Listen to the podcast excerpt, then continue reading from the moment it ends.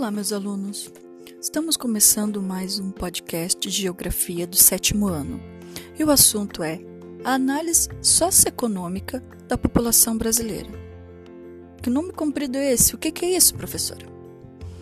A gente vai analisar, vamos ver como é analisado a economia social da população brasileira. Mas ainda não estou entendendo.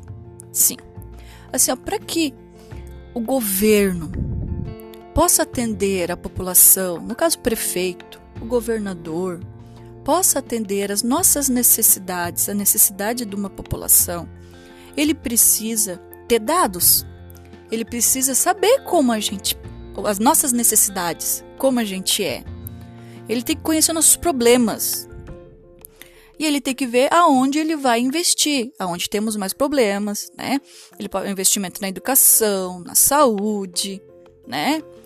Ele precisa entender as nossas necessidades, tá? Se a gente precisa de mais escolas, de mais serviços, se a gente precisa de mais rendas, tá? Então, e começamos por aí. Esta é a base. Os governantes necessitam compreender isso para nos atender. Daí vamos a alguma dessas análises. PIB. O que, que é o PIB? PIB é o produto interno bruto. PIB é todo, todo, todas as riquezas geradas num país. Tá?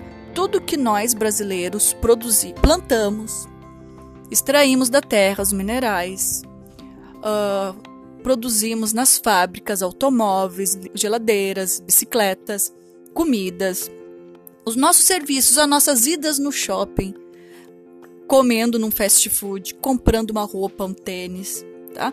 Tudo isso é a geração, gera as riquezas de um país, que ela é medida como produto interno bruto. Certo? Então, tudo que nós produzimos é medida, né? É medida pelo PIB, tá? É uma forma que a gente avalia a riqueza de um país, a riqueza de um município, tá? E a gente tem que ver, e é, esse PIB ele é analisado pela assim, ó, per capita ou seja, por pessoas, por seus habitantes. Tudo que a gente, toda a riqueza do país dividida pela quantidade da população. Seria, né, uh, o que uma pessoa produz e enriquece em um ano. E isso são dados. O Brasil é um país com uma diversidade social gigantesca, uma disparidade, poucos riquíssimos e muitos pobres, e isso são para dados, infelizmente. A maior parte da riqueza é, ela se encontra numa parcela mínima da população, tá? Então a gente veja que a medida ela não traduz o que realmente é um país, tá? E o, o outro dado que a gente tem que analisar das necessidades de um país: educação. A educação ela é fundamental para o desenvolvimento do ser humano. Se a pessoa não tem educação, a pessoa não vai se reconhecer como um ser social, não vai reconhecer seus direitos e seus deveres na sociedade, não vai se enriquecer culturalmente, que eleva o seu espírito, a sua harmonia. Então a gente tem que ver como é a educação do país. O Brasil ele tenta avançar nesse campo, mas ele é muito freado ainda. A taxa de analfabetismo no Brasil é muito grande.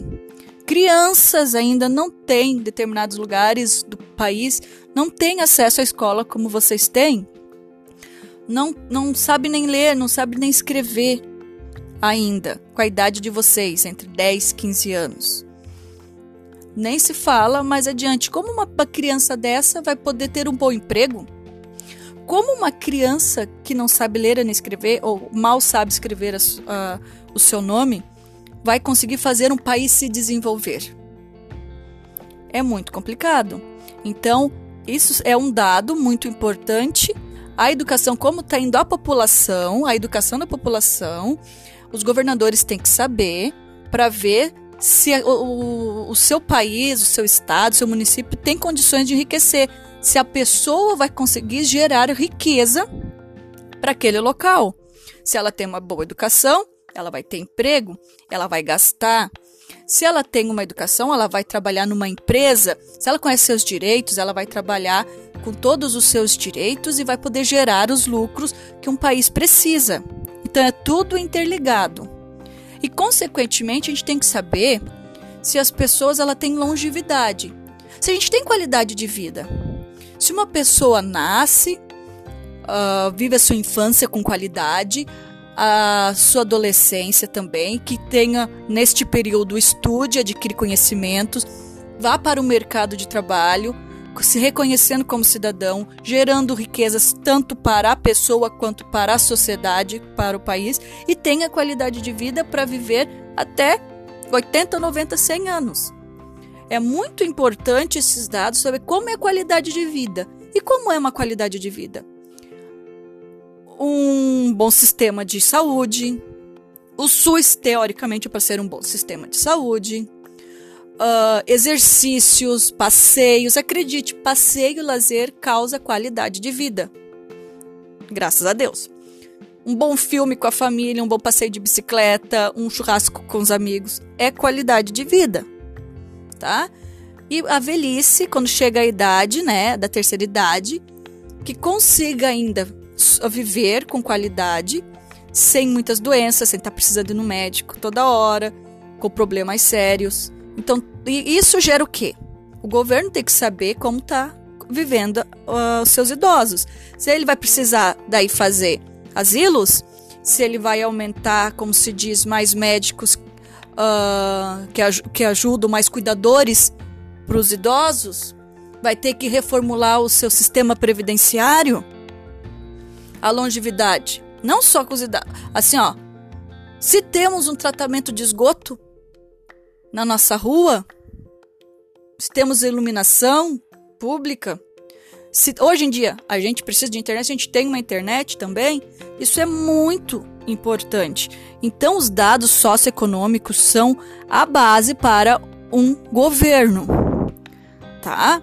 E o Brasil Infelizmente, ele não tem dados bons, porque nós somos um país grande, com uma diversidade cultural, social, física.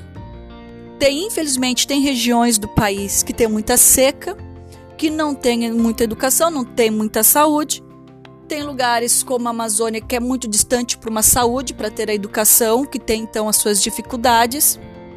Nos centros urbanos, como São Paulo, Florianópolis, Porto Alegre, às vezes a própria poluição, as aglomerações causam problemas de saúde, competitividade no serviço. Então, como funciona a nossa vida, a nossa sociedade, os governadores têm que saber para poder investir no que a gente precisa. Certo? E assim a gente termina mais uma aula semana que vem mais um capítulo sobre a sociedade brasileira.